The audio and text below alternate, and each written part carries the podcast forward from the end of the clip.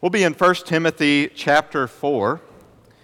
1 Timothy chapter 4, if you have your Bibles. If not, I encourage you to grab a Bible in the pew in front of you.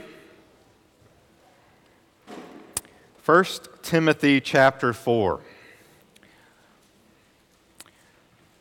Well, this past week I was reading an article uh, from a uh, news group out of Atlanta about a lady who had recently, this past summer, uh, ran a 10K race. And she had, this was a national 10K race they had in Atlanta, and she had been training for years for this. In fact, uh, she was the favorite going into the race to win. And uh, as the race was nearing its conclusion, uh, she was in the lead. And nearing the last stretch, coming into the last stretch, in fact, she went from being in the lead to dropping out of the top three. And I want you to think in your mind all of the things that could have gone wrong within the last straight stretch there. I mean, as she was coming down that straight stretch, she could see the finish line. I want you to think of all the things that could have gone wrong, all the things that could have caused her to get out of first place when she was the favorite to win. And then I'm going to tell you what actually happened. So, all throughout the race, as they were running, if you've ever been or watched a race like this, you know that oftentimes there is uh, someone leading this race who is not involved. Oftentimes it's a car or like a moped or a motorcycle, something like that. Well, in this race, uh, the lead runners had been, um, they were following a police motorcycle. And the police motorcycle was there to kind of clear the way, but also to make sure they understand or understood the direction to go.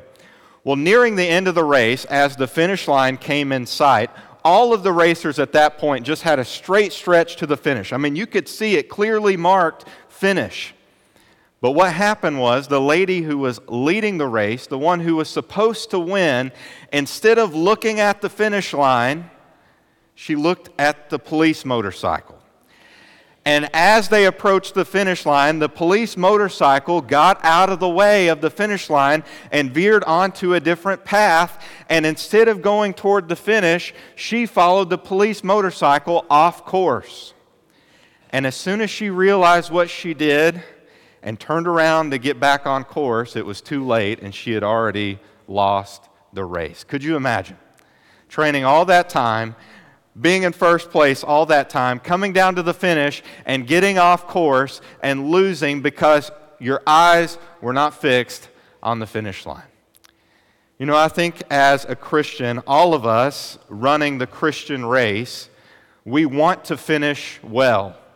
Some of you today may feel like you're doing really well. Some of you may feel like you're not doing so well in this moment. But for all of us, I think the ultimate goal is to finish well. And let me say, there are plenty of distractions in this life, plenty of things that Satan wants to use to get our eyes off of that finish line and onto other things in this life that would cause us to veer off the course that God has set in front of us. And as you think about your own life, as you think about finishing well, as you think about running the Christian life, the idea of veering off course, you may be thinking in your mind, that would never be me. Like, I've, I've been following God. You may be thinking, I've been following God faithfully for 50 years. I've been a Christian my whole life, and I've never veered off course too much. That would never be me. I'm going to finish well. But listen, we have to be so careful because if we get tied up in following the wrong leader, following the wrong teacher, developing the wrong doctrines because we have the wrong idea about Scripture, all of these things and more can be things that unintentionally cause us to veer off course and unintentionally cause us to find ourselves in a place where we are not finishing well.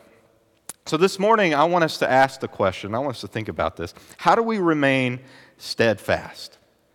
How do we make sure that we stay on course to continue growing in the faith and finish well? Well, this morning, I've entitled the message, Faithful to the Finish How to Remain Steadfast. And there are plenty of scriptures that kind of point to this. In fact, Paul alludes to the uh, Christian life being like a race several times because that was very common in this culture. But we're going to look here at 1 Timothy chapter 4 because there are some instructions that are given to Timothy uh, and ultimately to the church he was pastoring and to us today on how we can finish well. Now, uh, if you're unfamiliar with 1 Timothy, it was a letter written by Paul to Timothy, who was a young pastor in Ephesus at the time, and Ephesus was just full of, like many of the churches in that day, full of false teaching, uh, some persecution coming into the church, but ultimately, uh, people within the church were practicing uh, false teaching, but also uh, people were leaving the church and participating in things in the culture that they shouldn't have been. And so, all along in that early church, um, many of the letters that were written were to combat some of these false beliefs. And so, uh, the letter to Timothy here uh, does just that in many ways. Um, also, if you want to know, if you're thinking about coming to a trivia night in the future, 1 Timothy has 1,591 words in it. Uh, if you were at trivia night, you, that makes total sense. There were several questions that asked, How many words does this book of the Bible have? 1,591, if you want to write it down, uh, in the original Greek uh, in 1 Timothy. But I want to look at 1 Timothy 4, beginning in verse 1. And I want you to look at some of these instructions in dealing with false teachings and talking about how to remain steadfast to Timothy as a pastor, but also to the church, what Paul wrote. Look at beginning in verse 1. Now, the Spirit explicitly says that in later times some will depart from the faith, paying attention to deceitful spirits and the teachings of demons through the hypocrisy of liars whose consciences are seared. They forbid marriage and demand abstinence from food that God created to be received with gratitude by those who believe and know the truth.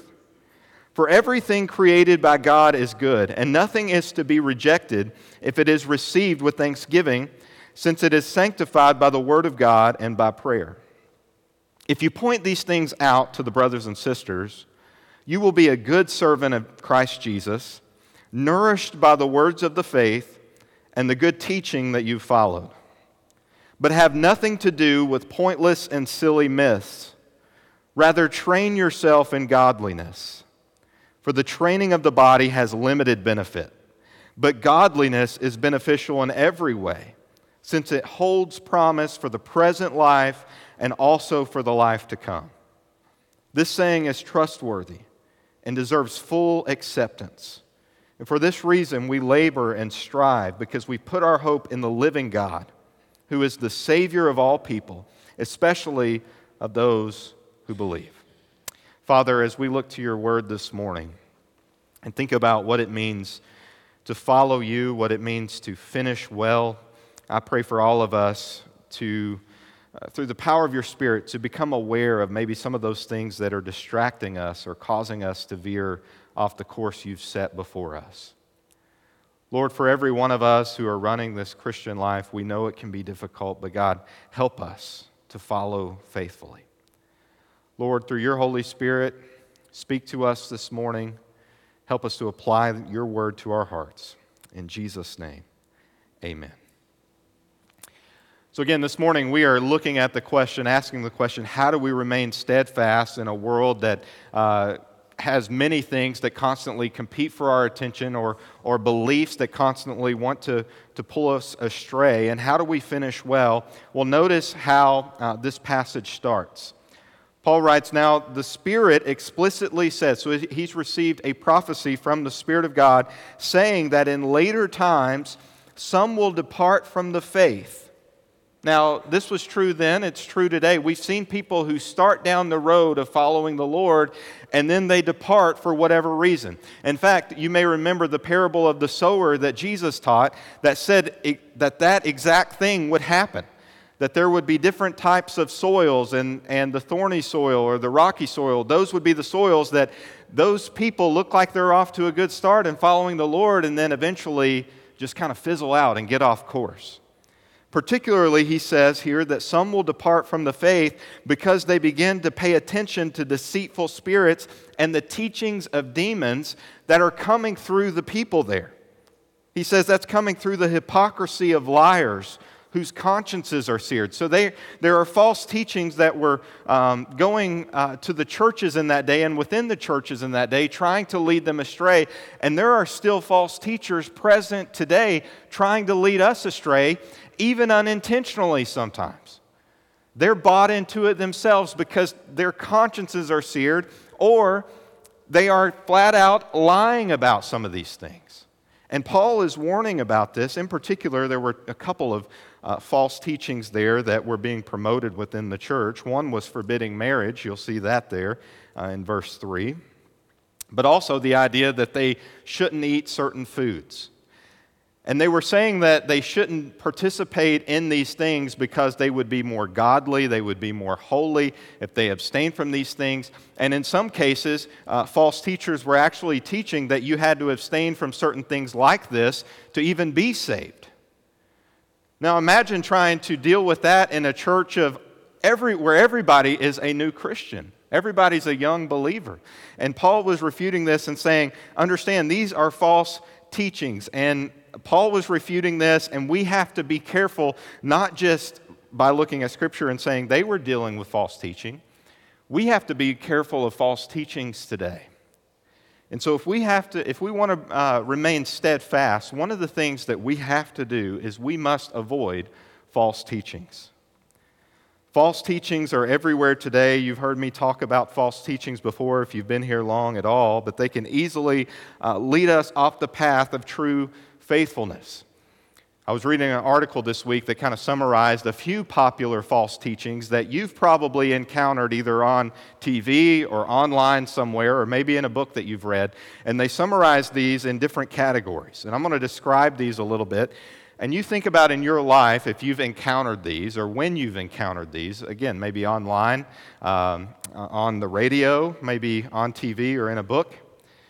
One they called the false teaching of manifesting.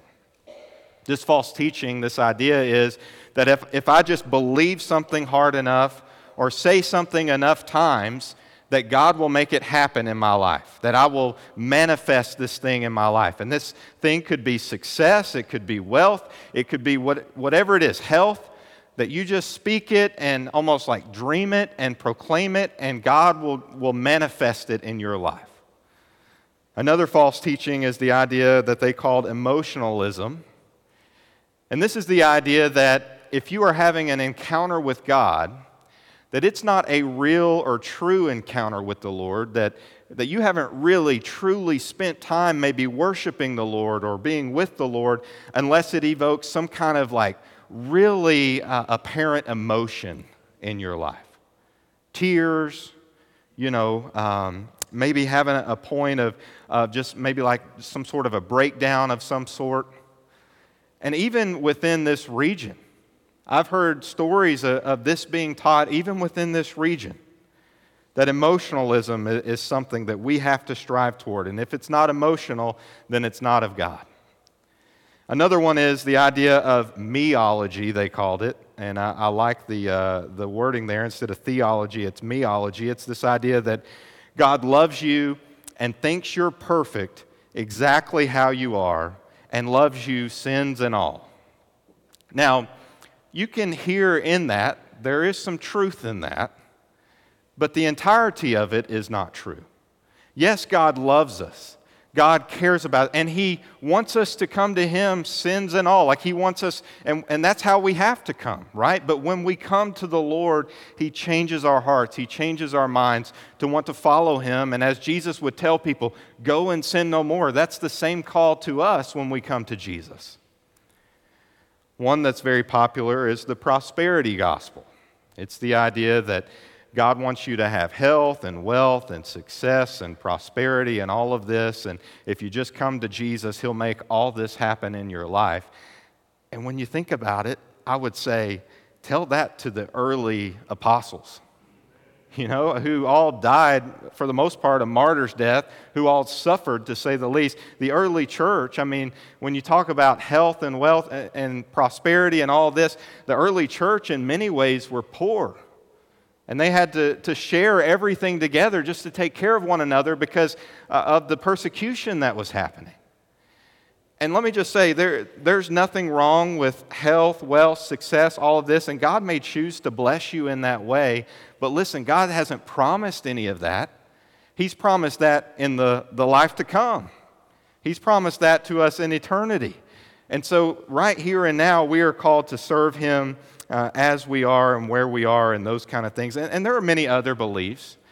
uh, that are wrong, false teachings. And I think ultimately they come from uh, not really having uh, a firm grasp on the Bible or maybe not really caring what the Bible says. A lot of false beliefs come out of just picking and choosing what parts of the Bible that you want to follow. And all of these things we have to be very careful of because they can lead us to unfaithfulness. We have to watch out for false teaching. Now, as you're sitting there this morning, you may be thinking, how in the world do I avoid false teaching when there are so many authors?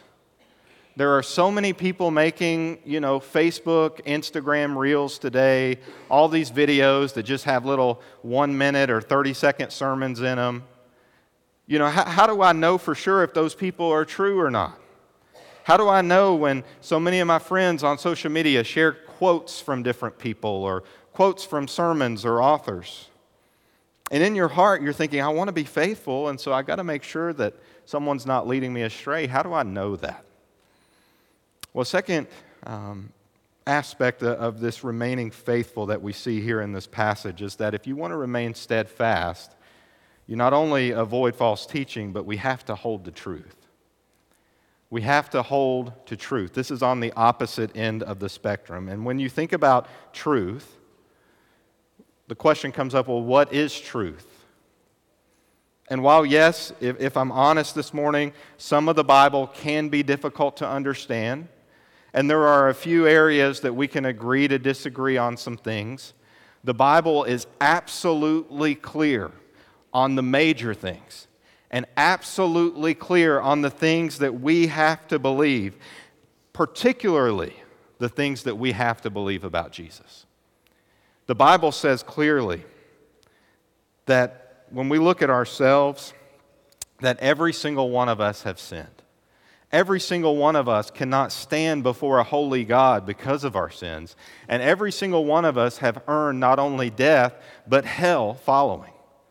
And the Bible tells us that in and of ourselves, there is no amount of good works that we can do. There's nothing that we can do on our own to overcome this.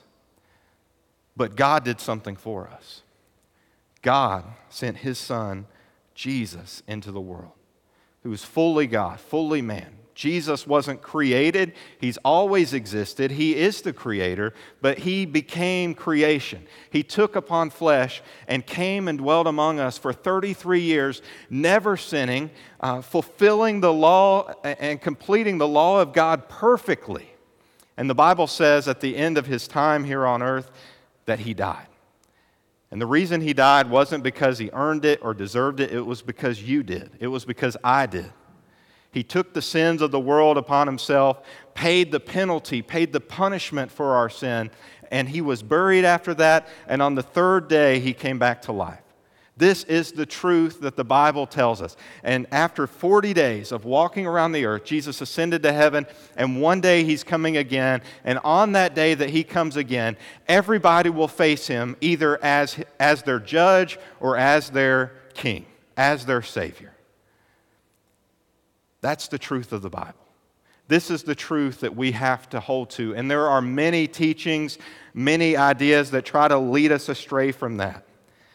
And if you think about being a Christian in this time of the early church, it was very interesting because there was no quote unquote New Testament. There was no New Testament. You had all of these writings floating around, and those Christians in that time had to discern if this writing that they found or received was Scripture, was of God. They had to discern that through the Holy Spirit, but they also had to rely upon uh, faithful Christians and godly uh, Christians to help lead them in that. And so they were discerning this. And look at verse 6, what Paul encouraged Timothy to do to help these believers in the church. He said, If you point these things out, talking about those false teachings, if you point these things out to the brothers and sisters, you will be a good servant of Christ Jesus, nourished by the words of the faith and the good teachings that you follow. So, Paul told Timothy to point these false teachings out to others. And again, Timothy was a pastor in that day and time, but if you think about if Paul were writing to the church, what he would say to the church in that day and time. He would say, Listen to those people who are godly around you who can instruct you in the ways of the truth. You know, he was telling Timothy to point these out, but he would have told the church to listen when he pointed them out. And for all of us today, we have to make sure who we listen to, who we're allowing to speak into our lives, are godly people that we can trust and who wants what's best for us, because it's those people who can help actually instruct us on what to do. Within the last three or four weeks, um, there was a particular suburb in Los Angeles who had an uptick in counterfeit money that was being spread around to the businesses. And so the police wanted to give out, and they did give out a warning to the businesses in that area hey, you've got to be on your guard because, in particular, in our suburb, in our area, the businesses have been hit with counterfeit money.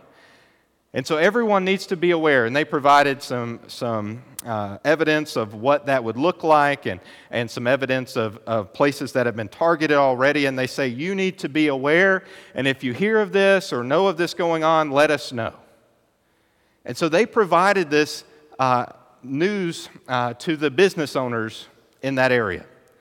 Now, you think about being a business owner there, hearing this, you could say, Well, I, I don't know if I'm really going to listen to this or not. Yeah, I don't know if I believe them or not. You could kind of go that direction, or you could say, Okay, the police know what they're talking about. They've encountered this already. They know what this counterfeit stuff looks like. They know what the, the real money, of course, looks like, and they're trying to help me.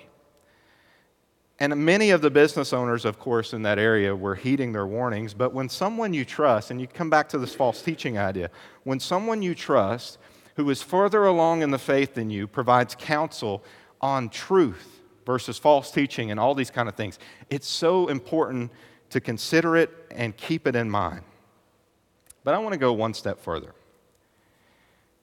You know, many of us listen to people we trust, hopefully, godly people. We have, you know, we, we come to, to church and we want to listen to, to sermons and listen to our Bible study leaders and all of those kind of things. I know many of you um, listen to podcasts and uh, read books throughout the week and all of these kind of things, trying to take in some good teaching from different people.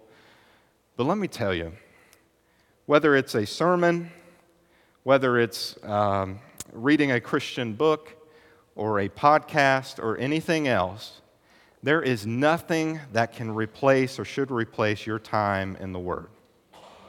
Like nothing can beat it. Your time in the Word. Now, I want you to think about uh, the time that you spend in the Bible. Like, if you want to know truth, again, it's one thing to hear it from somebody else, but it's another thing to read it yourself. How much time do you actually spend reading the Bible? Now, I, have had this conversation with enough people uh, in my ministry to know that one of the things that can be difficult for some people in this idea is, you know, you'll, you'll talk about reading in general, and there are some people who just say, I just don't like to read. I just don't read. And so I, I don't read the Bible because I just don't read in general. And, you know, I get that idea or I get that thought. But if we're honest, how many of us say that we don't like to read or say that we don't read, but yet we'll spend 10, 15, 30 minutes at a time scrolling through posts and reading updates from people on Facebook or Twitter or Instagram that we want to know the latest gossip or the latest news or find out what their kids wore on uh, Halloween night or all these different things.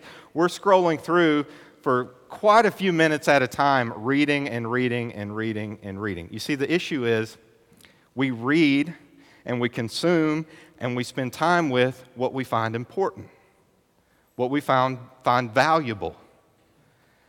And so, what if in your life, in that 10 minutes that you spent scrolling on Facebook, or that 10 minutes you spent in the newspaper, or that 10 minutes you spent doing this or doing that, if you replaced it with 10 minutes of spending time in God's Word.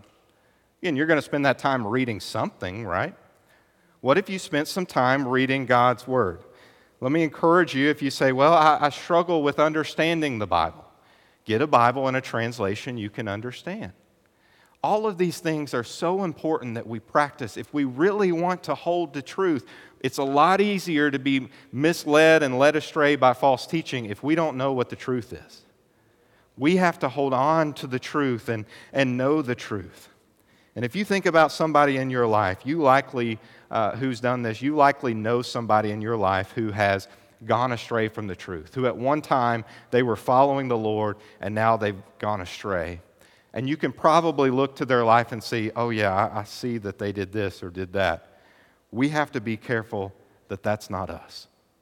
We have to be careful to hold on to truth. If we want to remain steadfast, we've got to avoid these false teachings. We've got to hold on to truth but let me give you one more from this passage. We've got to grow in godliness. We've got to grow in godliness. Sure, we have to avoid false teaching. Yes, we hold on to truth. But if you just know right from wrong and you don't actually live it out, then you're not being faithful. If all we know is what's false and what's true, but we don't do anything with it, then we're not actually being faithful. Growing in godliness is about living every day to be more like Jesus. And I want you to look at how Paul put it here in uh, verse 7 through 10. He says, Have nothing to do with pointless and silly myths. That's talking about those false teachings. Rather, train yourself in godliness. And then he uses this analogy that many people in that day and time would have understood. He said, For the training of the body has limited benefit but godliness is beneficial in every way since it pro- holds promise for the present life and also for the life to come. And then he goes on to say, This saying is trustworthy and deserves full acceptance. For this reason, we labor and strive because we put our hope in the living God who is the Savior of all people, especially those who believe. Now, when you think about um, working out, training of the body, as he talks about in verse 8 the training of the body. Many people we know today, um, if you look around uh, just in the culture in general, you'll, you probably know quite a few people who maybe go to the gym or who look up to people who go to the gym or who, go, who, uh, who like athletes who train so hard. And all of these people put in hard work and training. And if you look at verse 10, the laboring and striving is exactly how this becomes in their life. If you want to get physically fit, you have to labor and you have to strive at the gym. And there have been, uh, I would say, more days that when I've gone to the gym that I'm sore after because I've labored and I've strived, and you know that soreness just makes it like so tough to go back to the gym, right? But it's laboring, it's striving. And that's exactly what we do for our physical bodies. And here's what Paul says As much as we, in our minds, think, if we could just be healthy, if we could be physically fit, or if I could just run that 10K race or do this or do that, we should value even more the idea of being spiritually fit. And that's why he says in verse 7 to train yourself in godliness. Because here's the truth it doesn't matter how healthy you are, you cannot stop death. Think about it. You can take all the supplements you want. You can work out multiple times a day. You can regularly go to the doctor. You can have all these checkups, and death will still come. Now, I'm not saying to neglect your health. We know the physical health is important, but your spiritual health is substantially more important. Substantially. And I want you to think about for a second if a doctor, if you sat in a doctor's office and he walked in and he handed you a book or she handed you a book and your doctor said, Hey, what you've got going on in your, in your life right now, in your body right now, this book has the answer to it. And you reading this book will make, and doing what it says, will make the difference between life and death for you. How many of us would say, Well, I don't like to read? I'm just not a reader. How many of us would say, oh, okay, I'll take it. I'll, I'll just skim through it a little bit. You know, I'll, I'll flip through it, and maybe if something catches my eye, I might read it. No, chances are you would spend as much time as it takes reading it and rereading it and rereading it, maybe even memorizing it, so that way as you go throughout your day, you can make sure you're making the best decisions for your health. Now, again, we're talking about physical fitness. If we would do that to preserve our physical health, why wouldn't we take it even more seriously when it comes to our spiritual health? Training and working toward godliness in our lives. God's Word, knowing it, holding on to it, doing what it says, growing in godliness, that is really what makes the difference between life and death. This right here. And not just in this life, but as the scriptures say here, in the life to come. So, this morning, as you're thinking about your life, do you want to be faithful to the finish? Yes, you have to avoid false teaching and hold on to truth and, and, and train and grow in godliness, all of these things. But I want you to stop for just a moment and think back to the racer we talked about, the runner we talked about in the very beginning. How did the runner get off course? What was it that caused her to lose in the end? Her eyes went from being focused on the finish line, or maybe never were focused on the finish line, to being focused on the motorcycle. Her eyes were not focused on the ultimate goal the ultimate reason that she had trained in the first place, the ultimate reason she even entered that race in the first place. Her eyes got off of that and onto something else. You see, when our eyes as Christians get off the goal, which is Christ and godliness and, and living a life that honors Him, when our eyes get off that goal and onto anything else, it's very easy to veer off course. Philippians 3 13 through 14, Paul wrote in particular about this same idea. He says, Brothers and sisters, I do not consider myself to have taken hold of it. Talking about the prize that's at the end. He says, I don't consider myself to have that yet.